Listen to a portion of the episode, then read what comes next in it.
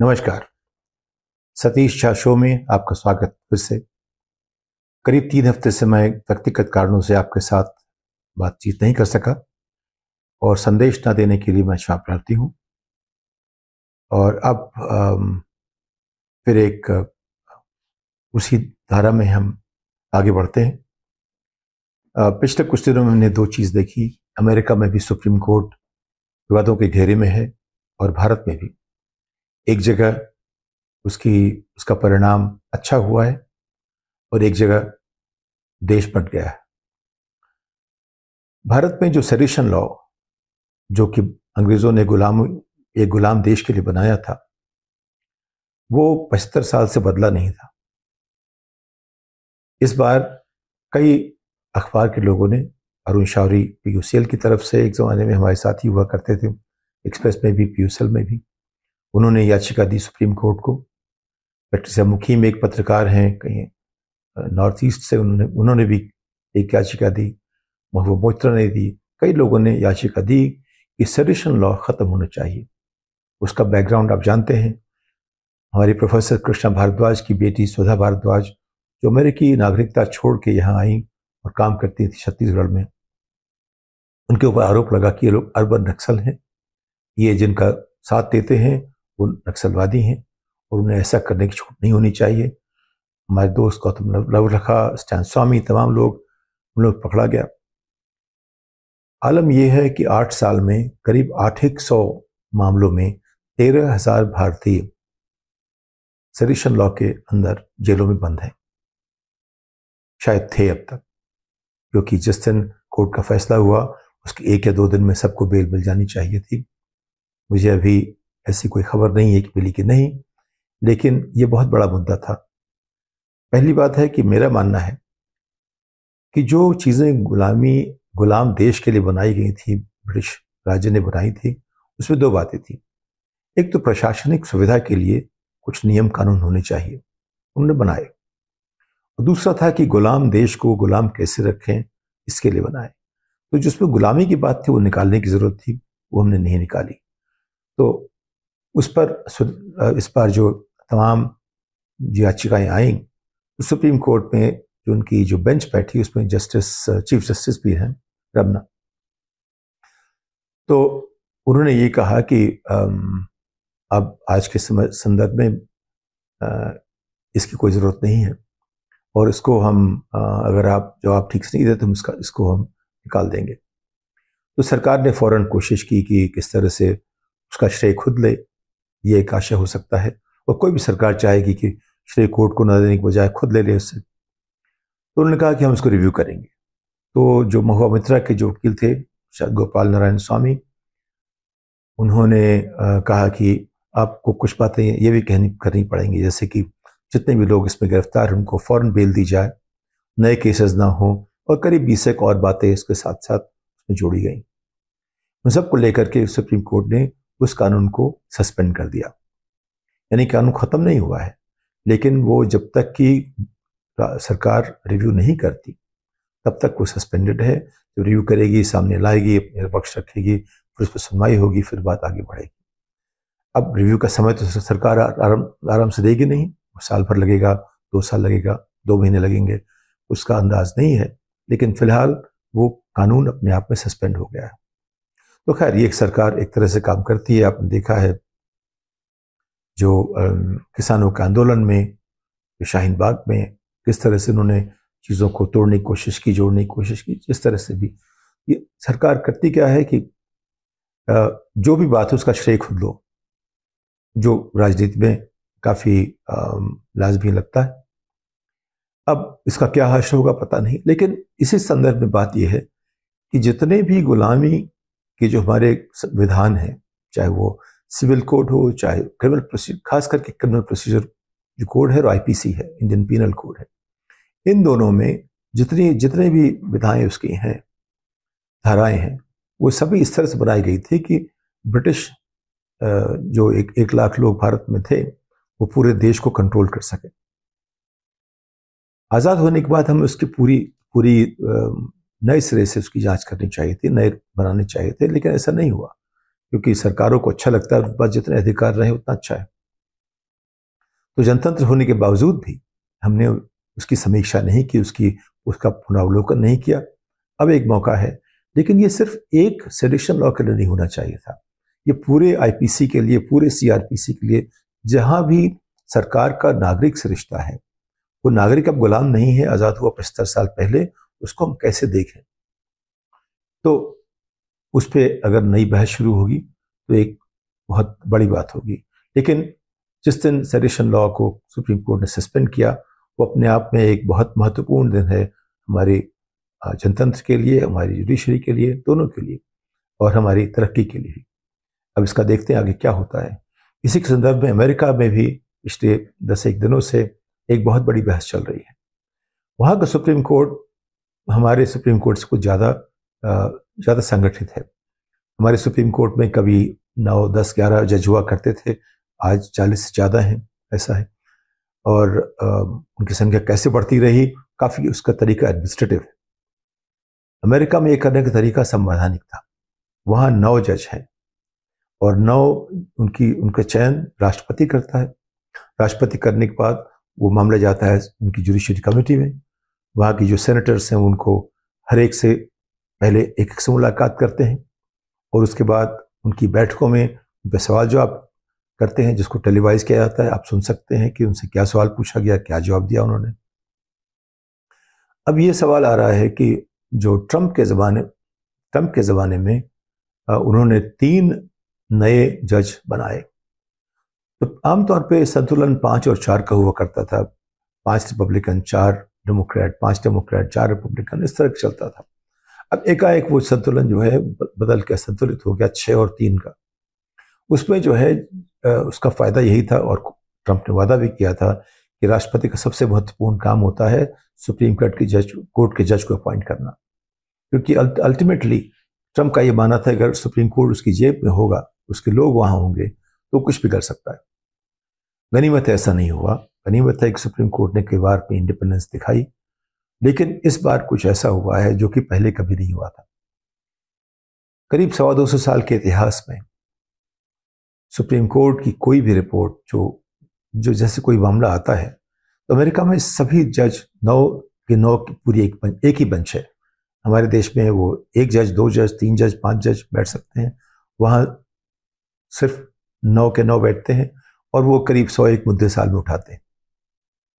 हमारे supreme court में बहुत सारे मुद्दे आते हैं क्योंकि कई सारे जज हैं तो हमारी प्रक्रिया दूसरी है। ऐसे भी हमारी आबादी तीन गुना है तो तीन गुना जज होने चाहिए क्योंकि काम इतना रहता है। लेकिन हम उसकी तुलना भी नहीं करना चाहते, क्योंकि तुलना अपने आप में ये जो कहते हैं सेव और संतरे का, उस तरह से हो जाएगी कुछ। तो खैर, अमेरिका की जो सुप्रीम कोर्ट है, उसमें नौ जो उसके जज हैं वो काफ़ी अरसे से हैं। और जब ट्रंप ने अपॉइंट किए तीन अपने और छः और तीन का असंतुलन बना तब से एक बात ज़ोर पकड़ती चली गई क्या डेमोक्रेटिक प्रेसिडेंट को उसकी संख्या बढ़ानी चाहिए? कहा गया कि वहाँ पे circuit court sir, circuit court जो होते हैं अपील के वो नौ हैं देश भर में इसलिए नौ जज हैं। अब वो तेरह हो गए हैं तो तेरह करना चाहिए। तो नौ से तेरह होगा नहीं होगा तो बात की बात है। लेकिन फ़िलहाल स्थिति यह है कि एबॉर्शन वहाँ पर भ्रूण हत्या बहुत बड़ा मुद्दा है।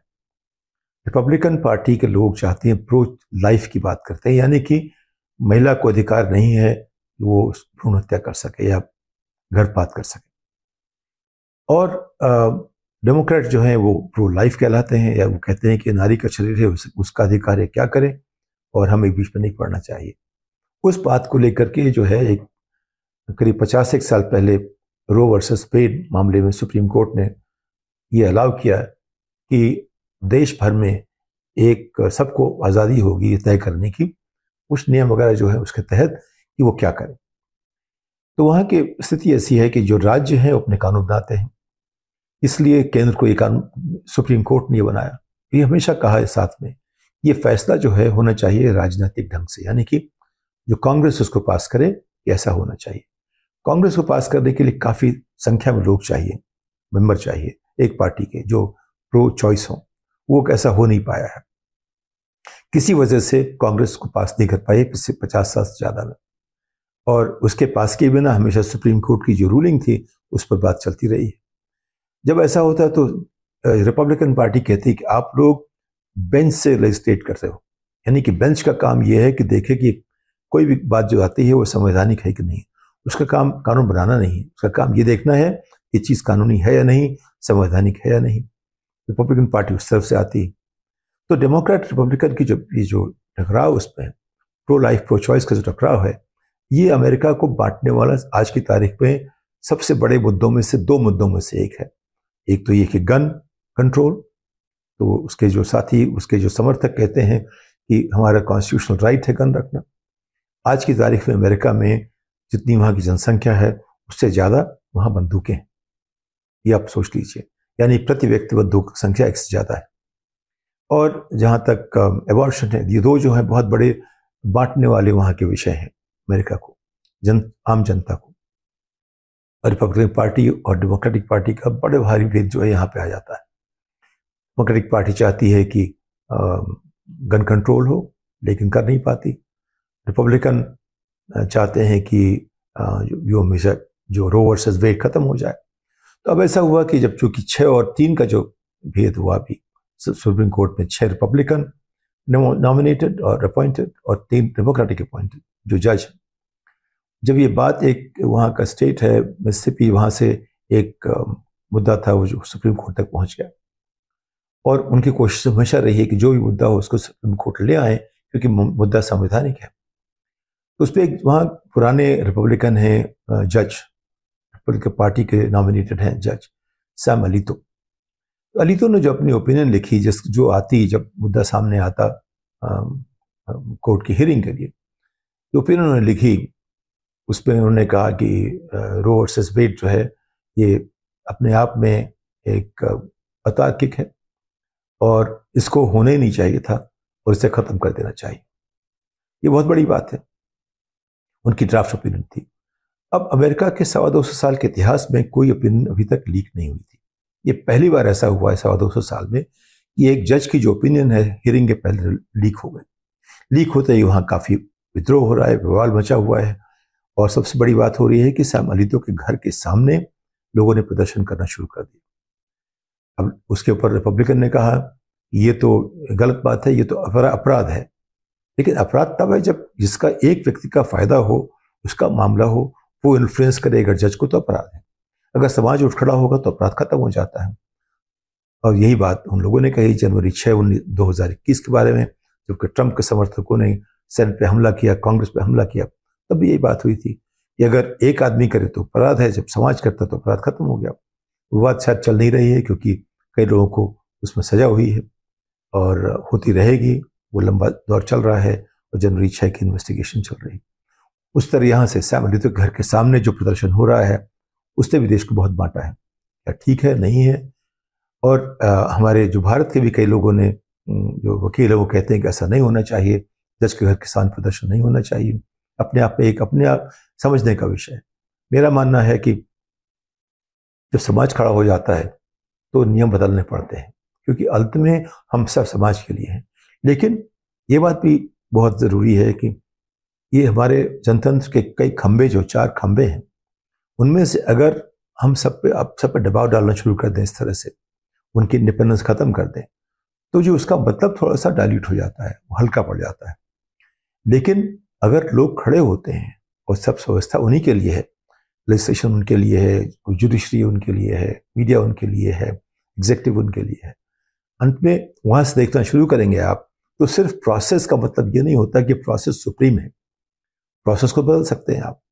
लेकिन प्रोसेस को तब तक बदलते नहीं जब तक उसके लिए कोई अच्छा कारण ना हो। तो आज अमेरिका बटा हुआ है। लोग कह रहे हैं कि ये किसने लीक किया? डेमोक्रेट ने, जजों ने लीक किया। जजों ने बिल्कुल लीक नहीं किया तो उनके स्टाफ ने किया। अब वो कभी जब जाँच होगी, मालूम पड़ेगा किसने किया। शायद मालूम पड़े, शायद ना मालूम पड़े। लेकिन लोग मानते हैं, ज़्यादातर लोग मान रहे हैं कि ये शायद ये जस्टिस क्लेरेंस थॉमस की पत्नी ने किया। उनकी पत्नी के ऊपर आरोप है कि उन्होंने जनवरी छः दो हज़ार इक्कीस में ट्रंप को राष्ट्रपति बना देने रहने के लिए जो एक रिपब्लिकन का जो एक एक तरह से कही साजिश थी, उसमें शामिल थी और काफ़ी सक्रिय रूप से शामिल थी। इसलिए उनको इस्तीफा देना चाहिए। वो तो अभी नहीं हुआ है, शायद ना भी होगा। लेकिन उनके ऊपर एक शक है तो कई लोगों पर शक है। वो बात की बात है। लेकिन अमेरिका बट गया है। पहली बार ऐसा हुआ, एक कोई ओपिनियन लीक हुई हो। इसके काफ़ी दूरगामी असर पड़ सकते हैं। और साथ ही बात चल रही है, क्या बाइडन जो नौ जजों का जो सुप्रीम कोर्ट है, उसको तेरह जजों को बनाएँगे, जैसे, जिससे इस तरह की जो संभावनाएँ हैं, वो अभी फ़िलहाल ख़त्म हो जाए। लेकिन जब भी आप कोई इस तरह की बात करते हैं तो उसके कई दूरगामी परिणाम भी होते हैं। और सबको लेकर के अभी एक ये बहस जो चल रही है, देखिए किस तरफ़ ऊँट बैठता है। इस बात के साथ अगली पायदान तक आपसे विदा लेता हूँ। नमस्कार।